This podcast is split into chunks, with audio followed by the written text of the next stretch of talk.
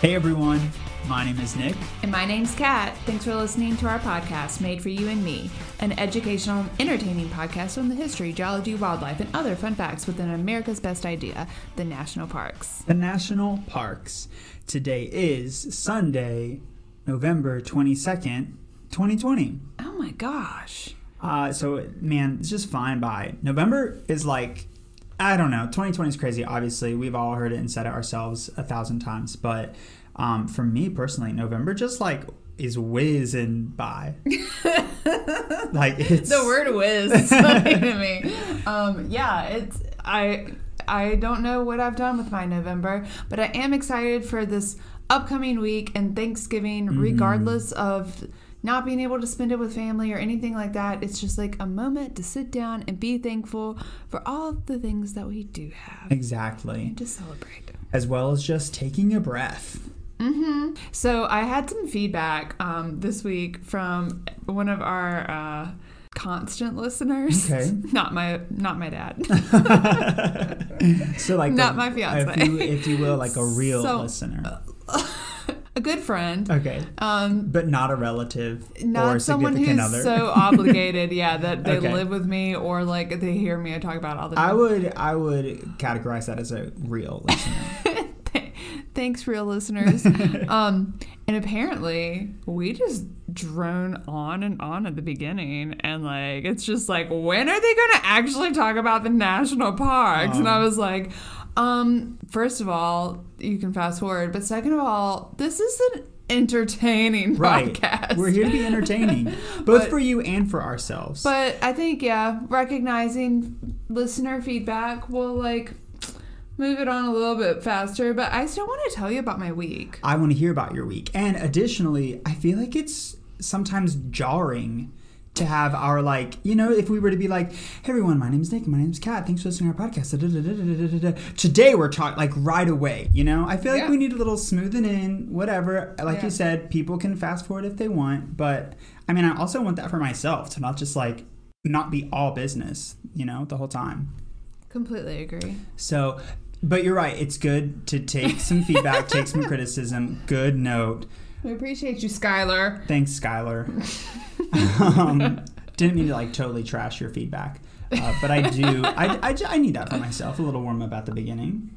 No, and I like hearing about what book you're reading. Oh, So, what book are you reading? so right now I'm reading a book called Dark in Death, and I forget the author. Never mind. I don't So it's this. so okay. I actually just learned this last night. So it's very. I, I like found it on. I have the app Goodreads, and I found it on Goodreads, and I was like, "What the heck?" So November started out really strong. I read this. Today's the twenty second. I've already read three books in November. Wow. I'm on my fourth. I'm just a reading machine, and I. I have coined a term for the books that I like to read, and because I used to call them beach reads. Nicholas novels. Sure, Nick. Yeah, no, that's not what I have coined the term. But I mean, Oh, okay. if people don't like the term that I've coined, then like Nicholas novels is a good one. I one really too. like but alliteration. um, I called them beach reads, and that to me meant just like a nice, easy book to have on the beach. But I realized that wasn't descriptive enough, so I now am using the term Space Jam books, similar to the movie Space Jam. Everyone likes it. You enjoy it. It's not like the most groundbreaking, Oscar worthy, intense, you know, like moving emotional story, but you have a good time. The movie ends and you're like, great, that was fun. Um, and it was just like, it's just like an easy story. So even though the books that I like to read do have more serious themes like murder and financial ruin and whatever, it's still like overall just an easy, entertaining book, you know? So the books that I read myself and I recommend are, if it's not too much of a stretch, kind of similar to watching the movie Space Jam. Why did we reference Space Jam in this podcast already? There was another time where you referenced Space Jam. I mean, I, oh, we were talking about the Roadrunner. Oh yes. Yeah, Okay, so not yes. not a stretch. No, not a stretch at all. I was just like I was over here like trying to think of either something funny or to reference back to that, and I didn't come up with either. I just came up with that question. But that's a yeah. I like the way that you put that. Um, Oh, so anyway, what I was what what I realized this week, and then I was like, what? So this book that I got, um, have you heard of Ollie's Cat? Yeah. Oh my gosh, I love Ollie's, and I'm so thankful. There's speaking of Thanksgiving of coming up this right now, just so everyone can visualize. So speaking of Thanksgiving coming up this week, one of the things I'm most thankful for in my life lately is Ollie's. Ollie's Bargain Outlet is the official name for those of you who do are so unfortunate to not have an Ollie's in your town. But we have an Ollie's and they have books and they're very cheap. Like a cookbook, like a $30 cookbook that you would get from Barnes and Noble or even Amazon is $4.99 at Ollie's. And so I've been going into Ollie's and just going to the novel section and like letting the book find me. But I look it up on Goodreads and if it has below a 3.7, I am not going to read it.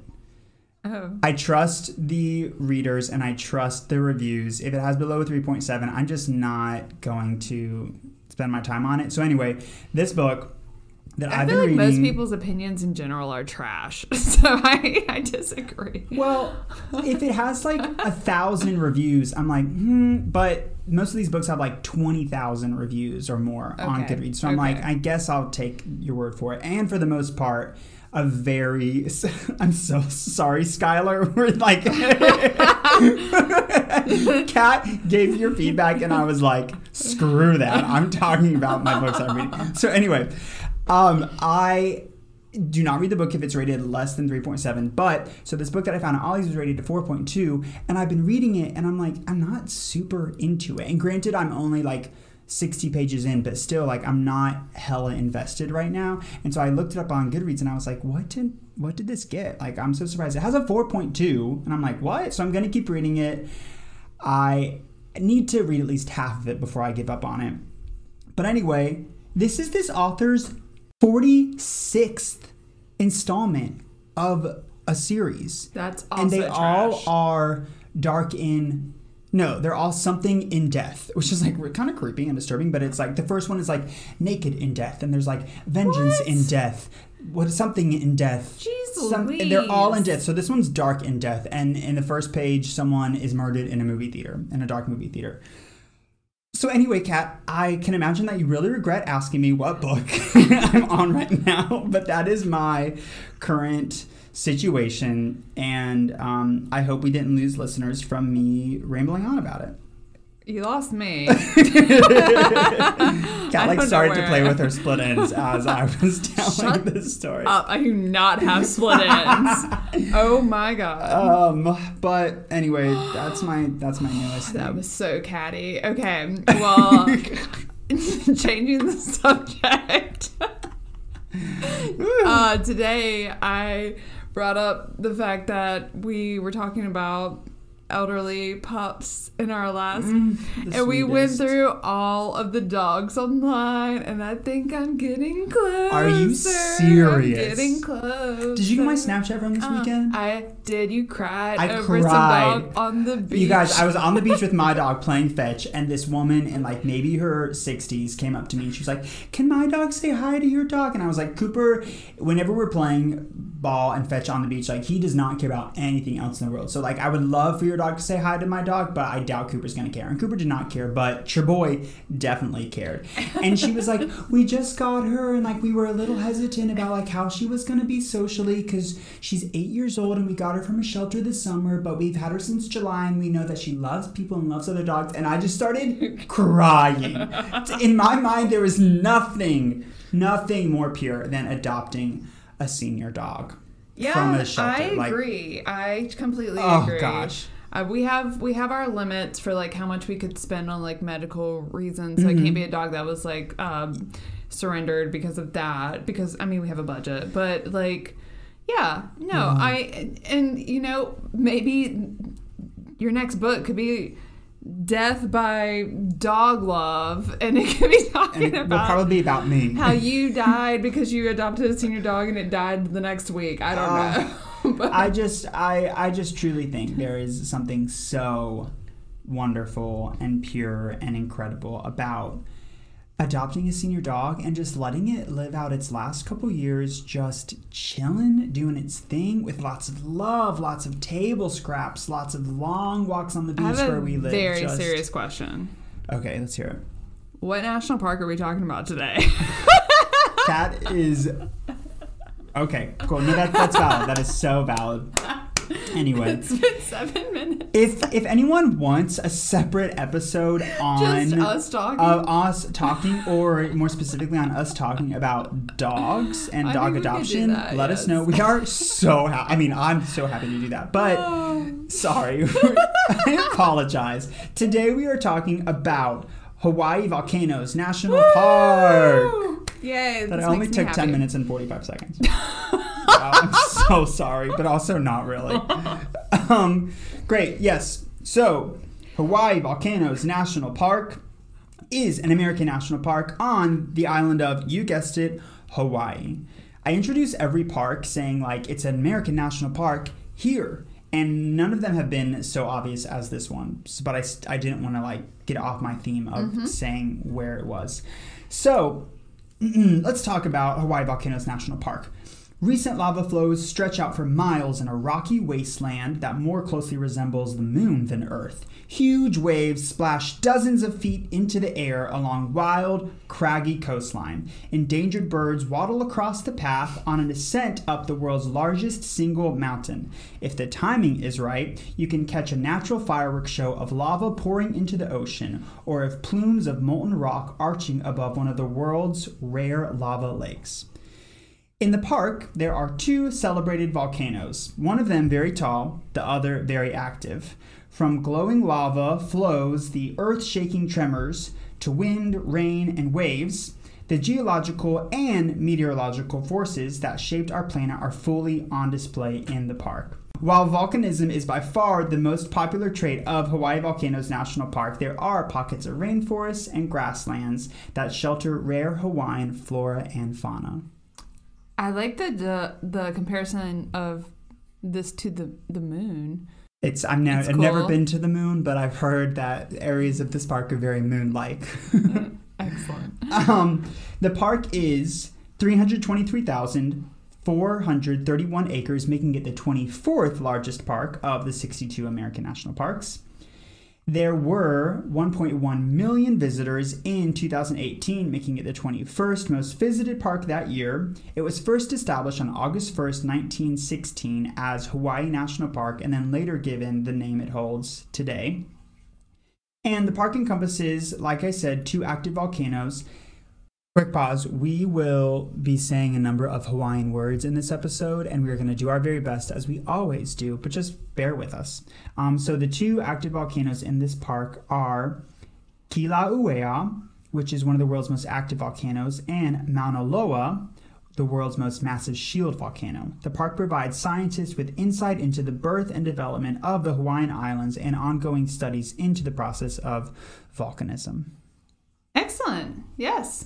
So, kind of similar to Pinnacles, hmm. the history of the park is much more than just human history. It goes back long, long, long time. So, Kat, do you want to take it away and start with the history of this park? Yeah, and I do want to mention like I I think we both recognize that geologically a lot of a lot of the parks have something special. Um sorry to all the geologists that we don't go into that each time. Some of it's just not interesting enough to put in an hour. So this is super interesting, just like Petrified Forest was. I recognize the rest of it's also super interesting to you, but I can't even read it with and like pay attention long enough, so I can't talk about it. So I'm sorry. Mm. That's just Yeah. we yeah recognize. Great, All right. All right. Hawaii is a series of islands that have been in creation for over 70 million years through what's called a geological hotspot.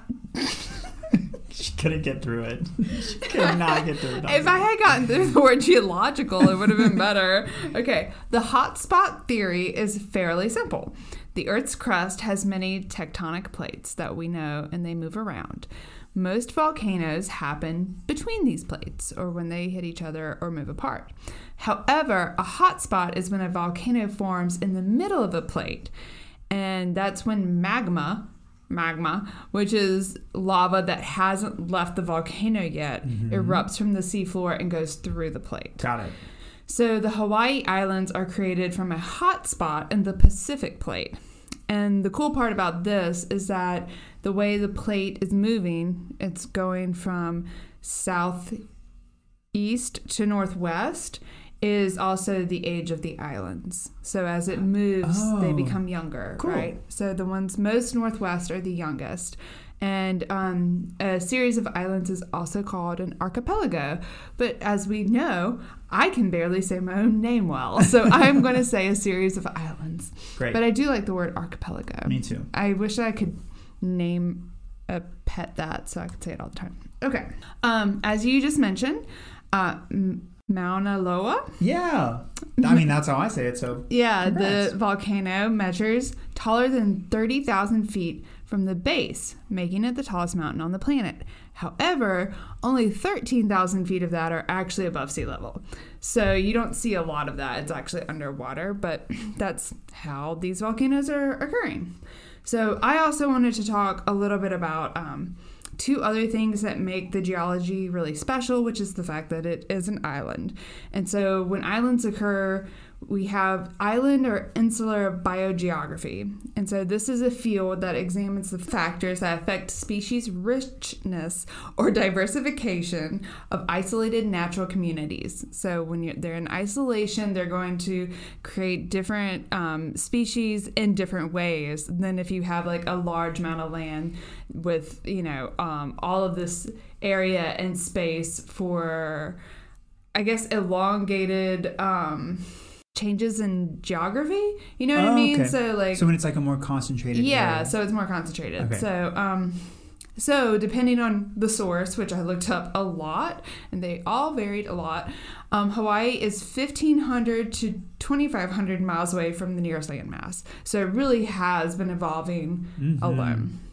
Okay, so like I was mentioning, the all these islands are very special. Hawaii and all other like islands in the middle of the sea, and they undergo um, these different pressures that contribute to a different type of species and diversification.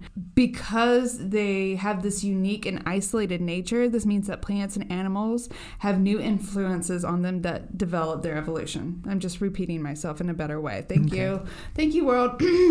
so, in the 70 million years of evolution, Hawaii has incubated 90% brand new species Oh wow. on land. So not seen anywhere else. And it's also um, has 21,383 species, and out of those, 8,795 are endemic to the Hawaiian Islands, meaning that you can't find them anywhere else in the world. So that's pretty cool. So not only has it created 90% brand new species, half of those still don't exist anywhere else. All right.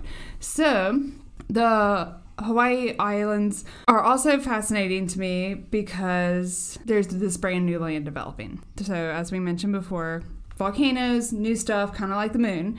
And one website described it as like having a front seat to creation. So, the newest land, what is created because of the lava, is lifeless at the very beginning. Right. And because Makes it sense. but it's quickly filled in with algae, lichen, and ferns.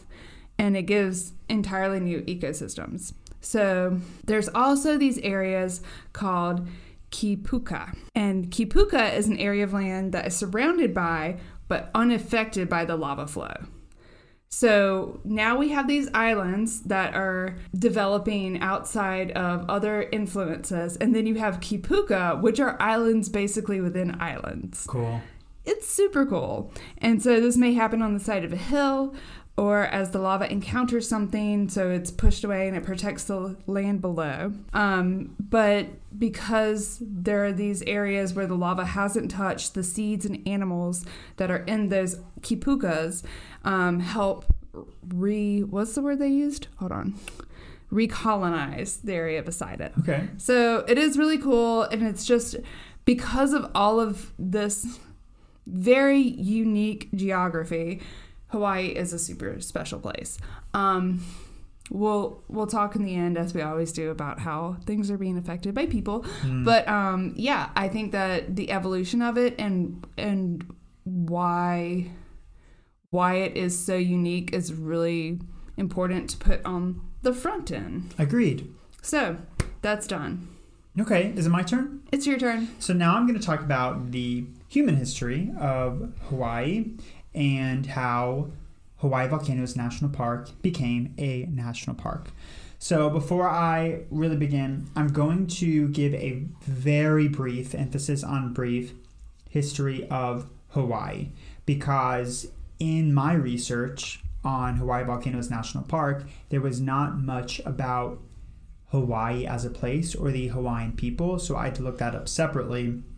But like we said in our first episode, whenever we talked about how, in talking about the human history, we're going to mention multiple times how the creation of these parks often came with the marginaliza- marginalization and ruin of some native peoples. Um, so that being said, I'm really torn between like celebrating what we have now and like feeling guilty about it. So I don't want anyone to have these feelings that I'm feeling. I'm just going to state this history very matter of factly because it's important um, and it's pertinent to the history of Hawaii Volcanoes National Park. Because we are a national park podcast, I need to share that. Does all that make sense? Done. I hope I didn't say Check. that too awfully. No, I I think it was very well said. Okay, thank you. So, the brief history of Hawaii. Let's get into it. First, first settlers to claim Hawaii was sometime between the years 124 and 1120 AD. The islands were first settled by the Polynesians.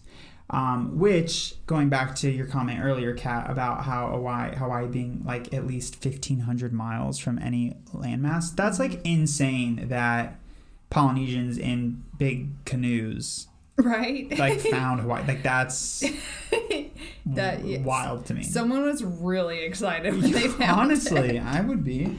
So Polynesians came to Hawaii, and uh, civilization was isolated from the rest of the world for at least 500 years.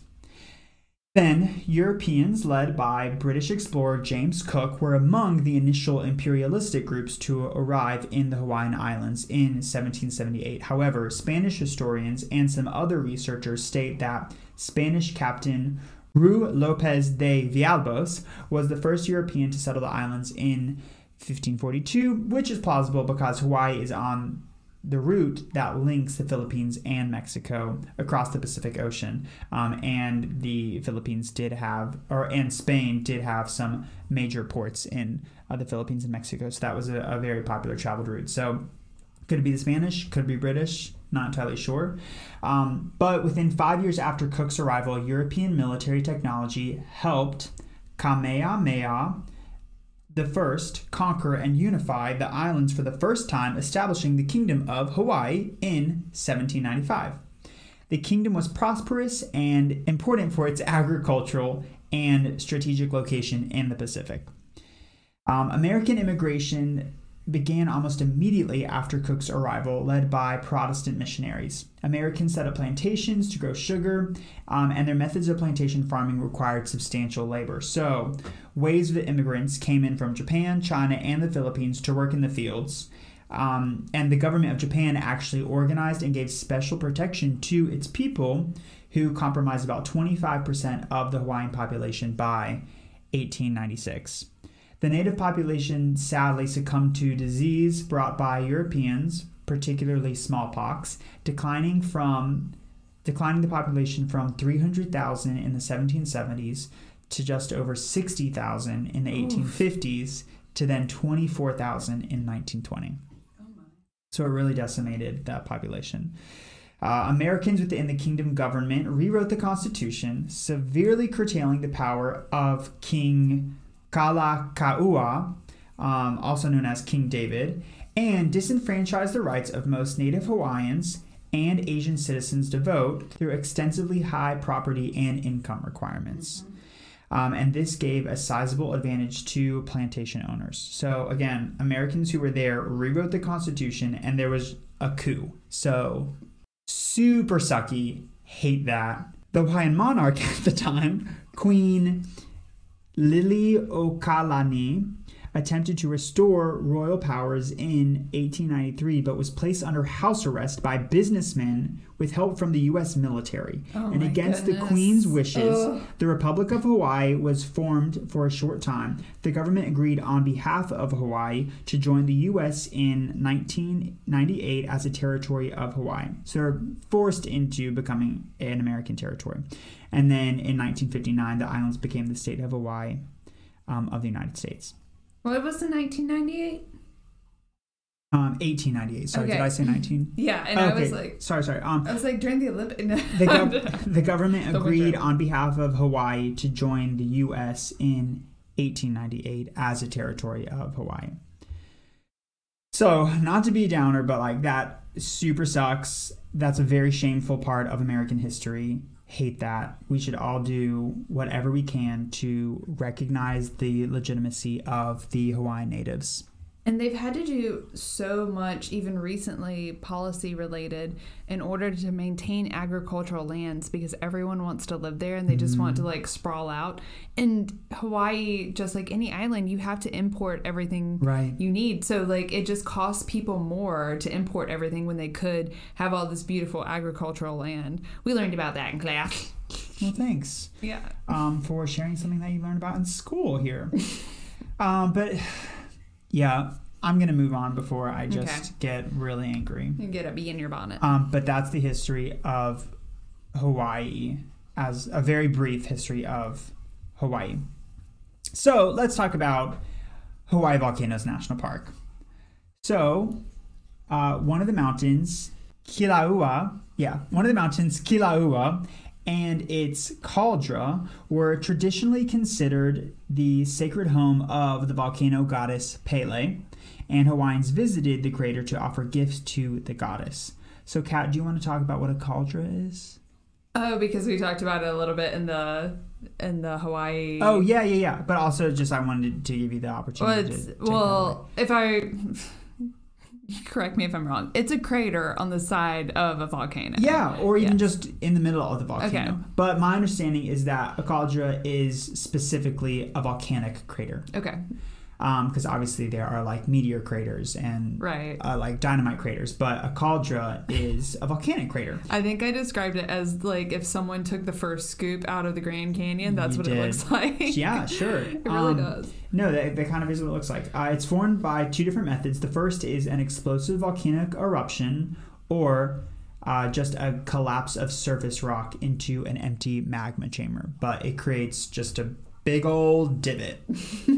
um, so that is what uh, significance the mountain, uh, the the volcano Kilauea had to Hawaiian natives. Um, in 1790, a party of warriors, along with women and children who were in the area, were caught in an unusually violent eruption. Many were killed, um, and those who survived and ran away left footprints in the lava that are still Mhm. visible today, Mm-hmm. which is sad but nuts. Um, the first Western visitors were English missionary William Ellis and American Asa, I think Asa, Asa Thurston, ASA. I don't know how to say her name. Um, but they went to Kilauea in 1823, and Ellis wrote of his reaction to the first sight of seeing the erupting volcano. And he said, a spectacle sublime and even appalling presented itself before us. We stopped and trembled. Astonishment and awe for some moments rendered us mute, and like statues, we stood fixed to the spot with our eyes riveted on the abyss below. Um, which I think is a very eloquent way of saying the volcano erupted and it was cool as hell, which is what we would be saying in 2020. Yes, yes. Um, but uh, the just- oh my god! yeah, the volcano exactly. erupted. There'd be many, many memes uh, from this volcanic eruption, um, but that is the way that um, William Ellis stated it.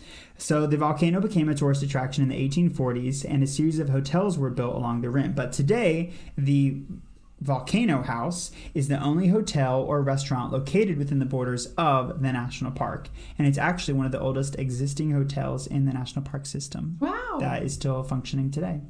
So, how did it become a park? So, going back to um, the person's name that I don't know how to pronounce, ASA, we'll say Asa, uh, their grandson, Lorrin Thurston, was one of the driving forces behind the establishment of the park after investing in a hotel from 1891 to 1904. So, I'm getting a theme that people um, invested in property and wanted their tourism business to take off. So they really pushed for uh, the creation of a national park in this area. Um, which, I mean, worked out well because of what the national park system is, but it's just like very self interested. So Thurston, who then owned the Honolulu Advertiser newspaper, printed editorials in favor of the park idea. In 1907, the territory of Hawaii paid for 50 members of Congress and their wives to visit Haleakala and Kilauea, including a dinner that was cooked over lava steam vents oh my goodness. which is so neat. Uh, and then in 1908, Thurston entertained Secretary of the Interior James Rudolph Garfield and another congressional delegation the following year. Governor Walter F. Frear proposed a draft bill in 1911 to create Kilauea National Park for only 50,000 smackaroos. So, Thurston and a local landowner, William Herbert Shipman, proposed boundaries but ran into some opposition with ranchers. And then Thurston printed endorsements from John Muir, shout out, Henry Cabot Lodge, and former President Theodore Roosevelt. After several attempts, the legislation introduced by Delegate Jonah Kuio Kalaiana Ole finally passed to create the park. The bill was signed by President Woodrow Wilson on August 1st, 1916. Hawaii National Park became the 11th national park in the United States and the first in a territory. The park was officially renamed Hawaii Volcanoes National Park after being split from Haleakala National Park on September 22nd, 1961, which is still its own park today Oh yeah. and there'll be another episode on that. And then in 2004, an additional 115,788 acres of Kahuku Ranch were added to the park, which was the largest land acquisition in Hawaii's history. Fascinating. um, I I love the uh, repeating the story over and over again that like you have to bring people to a space for them Right. to appreciate it Right. and want to take care of it. Mhm. So kudos again for bringing them there and Kudos. then Thanks, cooking them food on top of lava. That's really cool, actually. That's so neat. Yeah. Um, great cat. Do you have any fun plants and animals you want to talk about? Yeah, do we want to take a break? Oh my gosh, that's such a good idea. I didn't even think about that. Cool. All right. Well, we're going to take a break and we will be back. Okay. We're back. Oh, hi. Hi. Hey everyone. Uh, cool. Well, now that we talked about the history, both um, geological history and human history of Hawaii Volcanoes National Park, Kat's going to take it away with her Critter Corner segment, which I still don't have a jingle for. Um, Well- maybe I will one day. There's um plants in this one too. More plants than usual. I got there's lots of plants in Hawaii. Oh, of course, of course. I sorry, I didn't. I didn't pause like meaning that you were wrong. I, I'm thinking like another Like, like, yeah, another c word for I know. plants since we both love alliteration so much. But Yeah. like, um, but yeah, we will brainstorm off the record on that and um, come up with something cool. But I'm actually really excited to uh, hear about some of the gnarly plants that are in this park. Yes. So uh, this was extremely difficult to narrow it down to what I wanted to talk about. I do have four today: two plants and two aminals. Um, and the way I finally narrowed it down was animals and plants that also had, and there's very. This was not. This didn't narrow it down too much either, but that have cultural significance in Hawaii okay. because I just think that their culture is also absolutely fascinating and amazing and um, has a, I mean, it's a part of this story. Um, not that the other parks don't have that, but this seems like very interwoven. So, Love that. yes. All right. So I'm going to start with plants today. And my first plant is the ohia tree. I'm sorry if I'm pronouncing everything wrong. Mm-mm. There we go. It's an endemic tree, so it's only in Hawaii. Um, and it epitomizes Hawaii as an integral part of the native Hawaiian culture. The ohia is part of Hawaii's cultural heritage, and the leaves and the iconic red blossoms are woven into the Hawaiian culture. So you probably can vision this in your head right now. It's the red blossoms that look they look like a, a bunch of little pokies coming out. I can't- I it almost looks like a um a sea urchin or something of that nature. Um, maybe you want to describe it. Um, yeah, I'm I'm looking it Mhm. up. Um, I'm, I'm being quiet Google so that you don't have the clickies. Oh no, I've never, I've never heard that before, or I've Really? never seen this before. Okay, well, Yeah. I worked at a florist and we used them infrequently, but they were always very beautiful. I know what you mean by pokey. Pokey. Yeah, yeah. It, it kind of looks like I can't they think of would another- be spiky. Yeah. Yeah. Okay. Neat. I don't know what else they look like really. Neither do I. But Anywho, they have, but they have like these red flowers blossoming Mhm. all around. and they're woven into the Hawaiian culture through songs, history, and religious traditions. cool. So, this is my favorite part. There are two common but contrasting stories about how the ohia was created because, you know, Yeah. So I am going to do um, the story that's sweeter and more beautiful. Let's hear it. A well known and most likely modern story tells us how the volcanic deity Pele and her jealousy transformed two lovers Ooh. into the Ohia. Pele had a strong romantic interest in an attractive man named Ohia. Ohia was already in love with a woman named Leua. However, in an act of wild jealousy, Pele transformed him into a gnarled tree, and Pele refused to undo what she had done. And so Leua asked her Amukakua, defined as family ancestors, to intervene. okay. They decided to transform her into a brightly colored blossom that adorns the ohia tree so that they could forever be together. And to this day, it said if you pick the tree's flower, it will begin to rain because the two lovers are being separated. Oh, I know. that's like sweet and really scary and kind of awful. So Pele liked this dude. The dude didn't like her back. He tur- she turned him into a tree. Yes.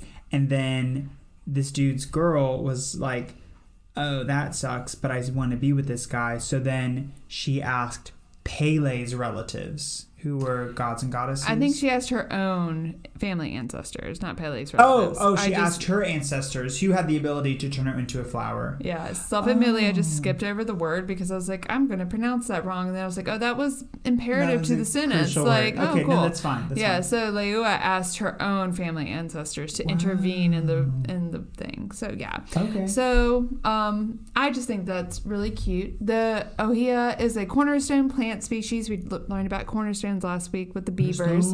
So if you take out this species, the whole ecosystem falls apart. Wow. That supports the entire forest ecosystem along islands of Hawaii, including countless birds, plants, and animals, some of which exist nowhere else on Earth. Without it, wildlife would lose uh, cover, food, and places to roost, especially since it makes up 80% of the trees in the native forest. Wow. Yes. So So how tall do these guys get? Really sure. I don't think they're particularly tall. Uh, in the pictures I'm looking at, they look like they they vary, but that they're also not like that. You're right; they're not particularly So, tall. um, this is going off of what I've learned in class. So, a lot of trees, especially that grow near salt water, Mhm. will have that angle. It looks like they've been blown Yeah, one yeah. way. That's actually the sea spray, and so as the air moves salt water over it, it it's basically like a tree can't grow where salt water is always hitting it. So that's why it kind of leans the other yeah, way. Yep. On on Wikipedia, it says that they actually are uh, anywhere between 66 and 82 feet tall. That doesn't seem very tall. It doesn't. Not to me. I don't know. Maybe it is. I don't know. Um, but that's how tall they are. Whatever your perspective is on tall or short, tall that is what they are. Yeah. It's um so anyway, they're cool. Um they do have those beautiful red blooms and um I think they were worth talking about. So, Beautiful. Um, the next one I have less information about, but it's going to be one of those things that you're just like, uh, that is Hawaii. So it's one plant. It can be called the ki, the tea, or the lahi. Whoa. But so when you're thinking of Hawaii Ki, tea, and the um like hula hoop or hula hoop kind of the hula dancers Uh-huh. and their skirts and like um maybe the chiefs and like what they have around their neck you think of that one specific leaf and that Yes. is the tea the key or the lahi um they're all the same plant so they're so important to the Hawaiian culture. They are very thick and shiny, so they're like durable leaves basically, and they have been used for pretty much everything. They have been used for uh, clothing, hula skirts, raincoats, uh, what do you call them, sandals, Oh, to make wow. tents with, to like add like extra waterproof to your canoe, like insane amount of uses for this one leaf. They also would um, chill them down for headaches, and they would put hot rocks on them um, and cover them and put them on sore What muscles. versatile plant. You can also ferment the rhizomes um, underneath them to make a liquor. Dang. Uh, but The list goes on. Yeah, Hawaiians believe that uh, these are connected to the highest energy levels or gods, and so they have been used to protect the Hawaiians from evil spirits. So they always carry them and wear them. Um, they're just your, you know, I I would call it. Well, they actually call them canoe leaves. So they're almost like the shape of a canoe. Mm-hmm. And um, what happens is they grow from the middle of the plant, and then the outer ones will turn yellow as they're kind of dying off. But it takes them forever. So the the different Oh. amounts of decay, I suppose, uh, gives you different sources of use as well. Do they kind of look like um, an elephant ear plant? Um, if it was in the shape of a canoe, Because I'm, I'm Googling. Oh, um, just put in K I or T I. Oh, T- okay. Yeah, and not like. T E E or T E A. Um, so when I so funny enough that Oh, no, you were no, saying no. that. Okay, okay. No, it's not what I was thinking of. Okay, cool. But I do know. Oh, sweet. Yes. Yeah, so when I was reading the first time of all the different uses, um, it said around the neck of chiefs. I did And- see a picture for this. Yes. And I thought it said chefs, so I thought it was like a bib situation. and I was like, oh, that's special. that is. I was like, I mean, that makes a lot of sense. I mean, but- if you can make a liquor out of it, then why not turn into a bib? Right. That is so good. Yeah, I'm seeing um, like bags and purses and all sorts of clothing. Um, that's good, as well as around the neck of chefs. that's so funny. Yeah, so and I think the sandals is probably my favorite like use Yeah, for them. wow. Um so that was they're just they're integral to every single aspect of the culture, which I So thought was fun. So I'm gonna skip no I'm not. I'm not gonna skip. Don't so skip. Don't skip. do you know the gas station that's mostly I think it's um, in the northeast called Wawa? I do. Have you ever looked up what Wawa means? Uh, I have not. Other than a baby saying water. I had I had to look it up when I was up there. I was like, why is everyone going around going Wawa? it just Wawa. it is actually the um, Native American term for a Canadian goose, Oh, um, and that's why they Weird. have a Canadian goose on their sign. So this Ah. bird is called the nene. nay. nene. Like to dance. Now watch me whip. Now watch me nay. I was actually thinking it's it's spelled like Nene from the Real Housewives of Atlanta. Oh. So I was calling it the Nene Goose. I'm glad I looked up the I like nay nay pronunciation. better. so um, Nene is Hawaii's state bird, and uh, they're the guardian spirits of the land. They're also. They look like zebra geese. I'm not done talking. Sorry. I'm sorry. it helps me a lot to look these up so I can. oh, so I should do more things like that. Okay. That's fine. So um, Wow. The the Nene was named on a on no judgment. These words are hard. well this is not even like a, a Hawaiian word. Oh. It, it's Still not judgment.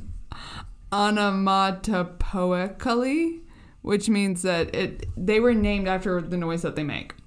Oh my god. So Nene or wah wah. That's awesome. But I didn't put this in my notes, but they said they also sound like a, a lot like a cow. And I'm just like, how does nene and cow sound like moo sound anything? Anyway. Whatever. All right. So these are, as you mentioned, uh, what did you say? A zebra? I said zebra birds. they are most likely the, the descendants of a Canadian goose that got lost its GPS service. Oh, that is awesome. So they probably were in some kind of storm in their migration and ended up in is on. Hawaii. Yeah, they look like I mean they have the bodies of geese. They look very much like geese, but like their coloring, which is not which is not like um like hair like a zebra or a horse, but like their feathers are in like a stripe pattern. hmm And it makes to me it looks like a zebra. Yeah, they they look very similar to a Canadian goose zebra hybrid. hmm So they stand about 16 inches tall, roughly around two feet long. They can weigh anywhere from three and a half to six and a half pounds, and the males are a little bit small, larger than the females, but they look exactly the same. You know how some birds, like the male, will be like a bright color. Oh yeah, yeah, these birds look case. very similar to each other. So um, they are unique from other goose because the nene have feet that have adapted to land. So instead of like the webbed Uh-huh. feet, they have long toes, almost like a chicken foot. what? Yeah. Which is funny because they, they mostly walk around and stuff. And when I go hiking, I always try to grab the ground with my feet Yeah. even through my boots. It's so weird. And i always get like a cramp on the top of my foot because i'm walking around. I always said i walk around like a monkey but now i'm gonna say i walk around like a nene and they grip the landscape as they move That's so cool. um, although the nene were once endangered, its numbers are currently on the rise thanks to conservation efforts. So you'll likely get the chance to view these unique creatures in person if you visit Hawaii. They spend most of their time on the ground, but they can also fly, so you can look in either place. And a few fun facts about the nene. Let's hear them. Breeding season is from August to April, longer than any other goose. Oh. Um, females lay their nest on the ground and they have three to four eggs at a time, which is a lot. Is it? I don't know anything about birds or laying eggs, but you, a chicken owner, probably have more perspective. Any bird laying more than like two eggs is a lot. Okay. I feel like. Get Um, it. The goslings are precocial, which means they're able to feed themselves. Oh wow. Yes. Cool. Yeah. So, nine nine. Nene. Nay, nay. All right. And then my last one, which is one that my fiance picked because I could not pick between this or a sea turtle. But I figured everyone has seen Moana, knows the turtle stuff. Sure, So let's yeah. pick something a little different. And what'd you land on? So, like species of birds that um, migrate through Hawaii, which is probably why we got the nene, Uh-huh. the humpback whale makes a long seasonal migration to Hawaii. Beginning in November, whales arrive in Hawaii Islands from the North Pacific and spend the winter cab- calving, calving, ca- calving, and breeding in nearshore waters less than 600 feet. The coastline of the park is not a popular place for them to dwell, but they can occasionally be spotted from coast of the park where they are traveling to be more popular breeding grounds, where they are traveling to get to them. So this was also kind of hard for me because I was like, they're not really in the park, but I think they're important. Oh no, that's great. Um, I like that addition. it is possible that up to half of the entire Pacific Ocean's humpback whale population may concentrate in the Hawaiian Islands during the winter months. Whoa. From March to May, the whales will begin the reverse trip, once again heading north. And these mammoth creatures can grow up to be 50 feet long and weighing up to 40 tons. So they're almost as tall as that tree. Right. that's cool. Um, so Love a good humpback whale. yeah, their populations have like gone up by like 18 times Wow. since 1966. Good. Um, Love to see it. average of eight to ten thousand humpback whales visit Hawaii every year. They're the fifth largest species of whale in the world. Their lifespan is 50 years. They oh. consume over 3,000 pounds of food per day. Same. What? Feels like right? that's a lot of fish. They're promiscuous breeders. Okay. They have multiple pals. Males do not play a parental role in the early life of the calves, but they will protect and guard the female during her their, her stay in Hawaii. That's weird. Why are they so promiscuous and like controlling? That's unfair. you can't be like that. anyway, so if you plan your vacation to Hawaii in the winter months, be sure to get out in the water to see these animals. They're going to be like possibly spouting off in the ocean, stuff like that, and they're So really cool. cool. and special. So, um, as per usual, um, I I feel like a broken record here, but um, civilization has ruined everything in Hawaii. so um, they are experiencing, especially that first tree. There's a lot of measures being taken. Um, there's bad things happening all throughout. So because we have introduced new species, because we have introduced different fungus and different like bacteria, and it has really decimated the Hawaiian island species. They have already lost more species than any other state in the United States. Hmm. And although Hawaii accounts for less than a fourth of a percent of the country's total land mass, over 25% of all endangered species in the U.S. are native to the Hawaii oh, state. And that's why the islands are sometimes referred to as the endangered species capital of the world. Doo, doo, which is not great. Stinks. So, um, it's not good at all. Like at all. I know.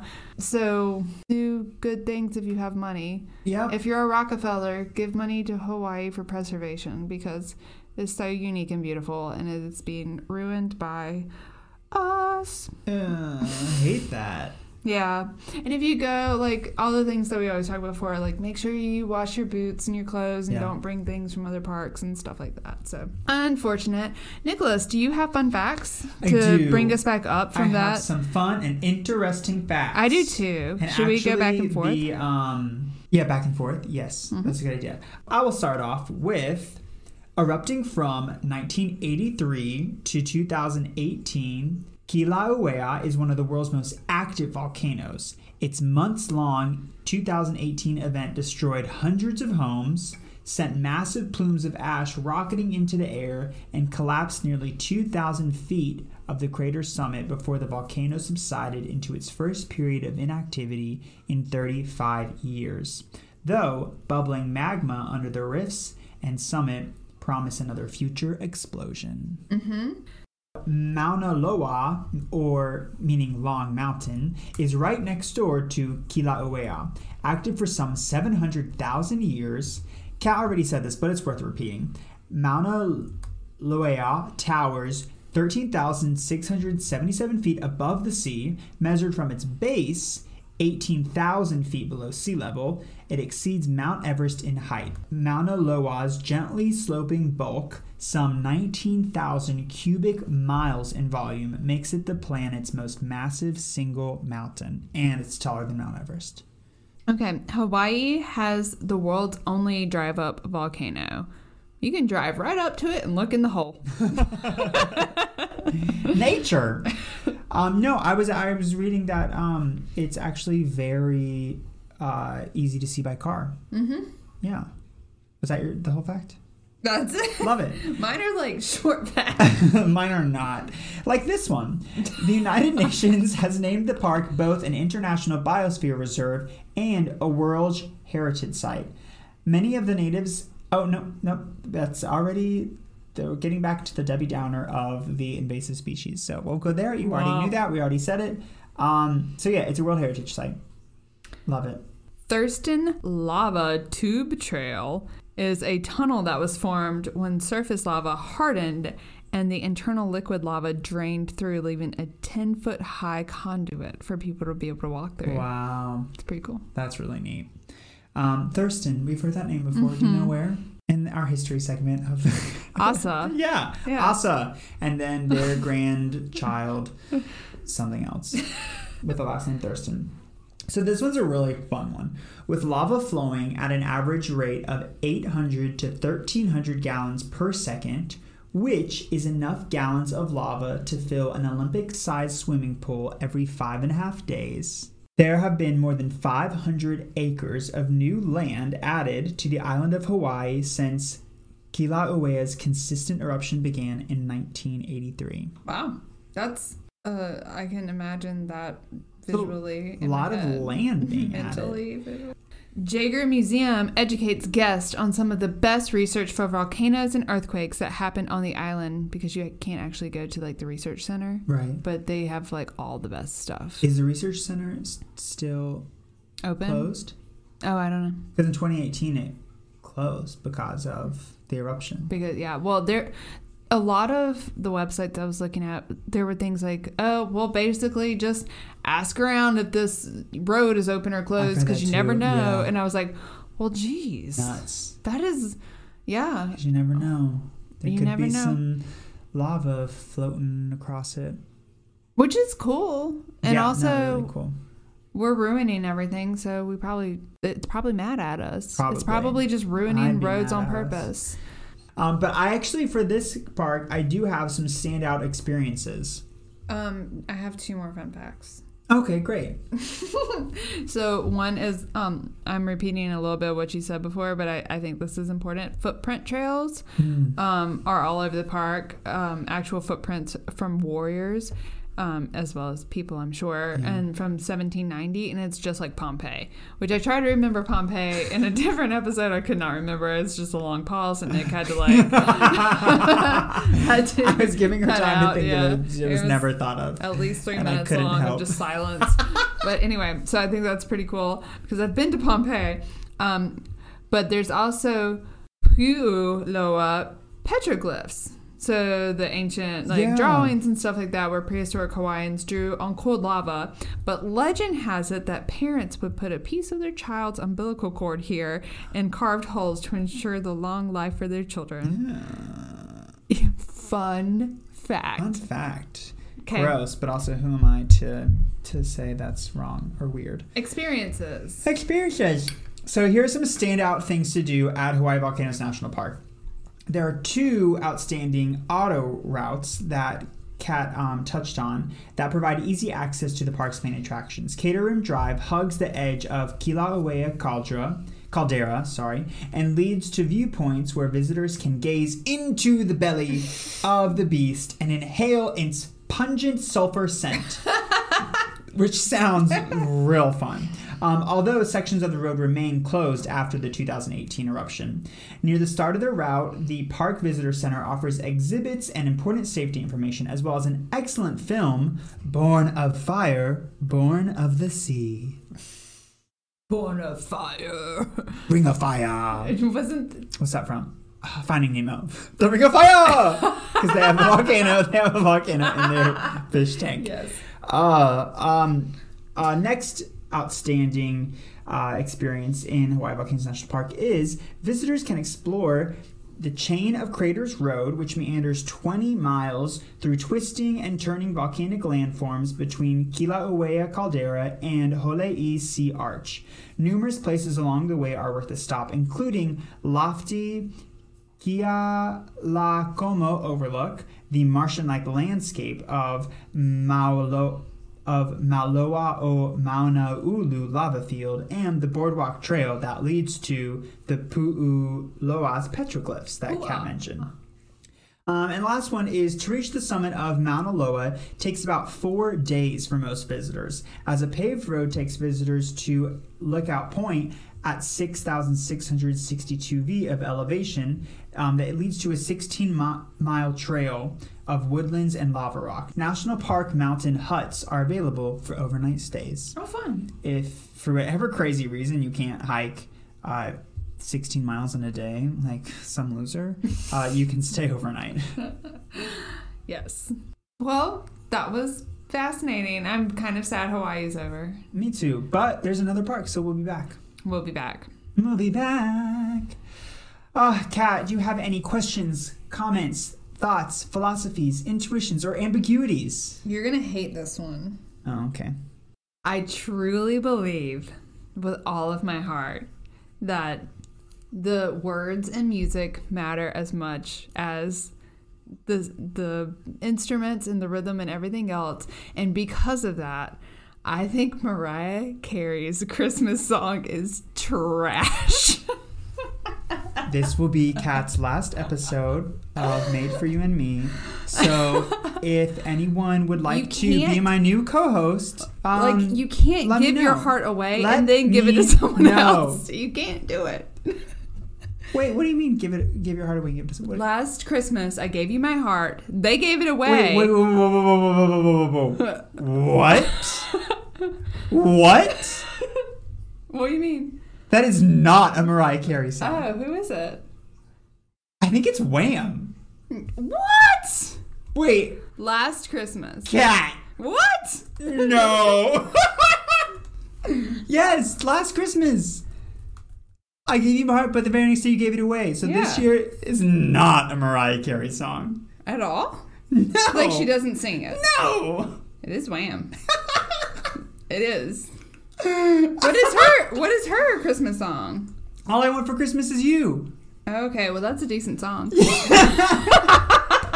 What just happened? I don't know what's happening in my world, to be honest. I feel like I have been more wrong about things than ever before, and I'm fine with it. But Oh. who who even is Wham? what do you mean, who's Wham? Well, I mean, I know who Wham is. They're one of the most famous musical duos of all time. Is it a duo? I think they are the second highest selling musical duo after Hall & Oates, which is one of my personal favorites. I literally had like a full on argument with my neighbors about this, and it was based on the fact that it was a Mariah Carey song. Oh. I couldn't no. It literally has never ever been sung by Mariah Carey. I don't think like in a real recording or in a live event or of any sort. Um Taylor Swift covered it a couple years ago. Okay, that makes sense.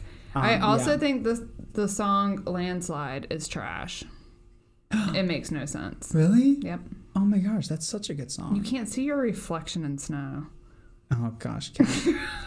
Um well I have a um Ambiguity. ambiguity, and it goes a little something like this. Sometimes my lips get stuck on my teeth. You think it looks weird, but I can't help it. Oh, my lips just get stuck on my teeth. Those are my favorite videos of all time. And if you don't know what I'm talking about, you need to take your butt to Instagram. I mean, I guess they're on TikTok too, but like, I don't have TikTok because I think it's absolute trash and I don't want to see a bunch of shirtless 14 year old boys dancing around.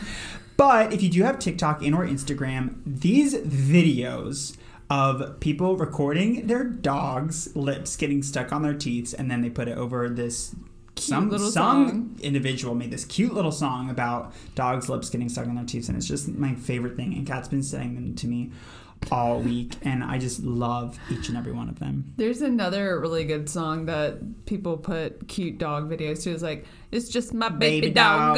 That's it's just, my baby, dog. Yeah, it has like a little kid singing it. It's so cute. I love it. any Okay. videos of dogs i'm down for cool well uh, thank you so much for listening to us i think all you listeners deserve an extra thank you after this episode we really really appreciate it please do not go anywhere um, but you can find this and more episodes on America's National Parks wherever you get your podcasts at Spotify, Spotify, Google Play, Apple Podcasts, and many more. Follow us on Instagram at MFYAM Podcast. Email us, podcast at gmail.com.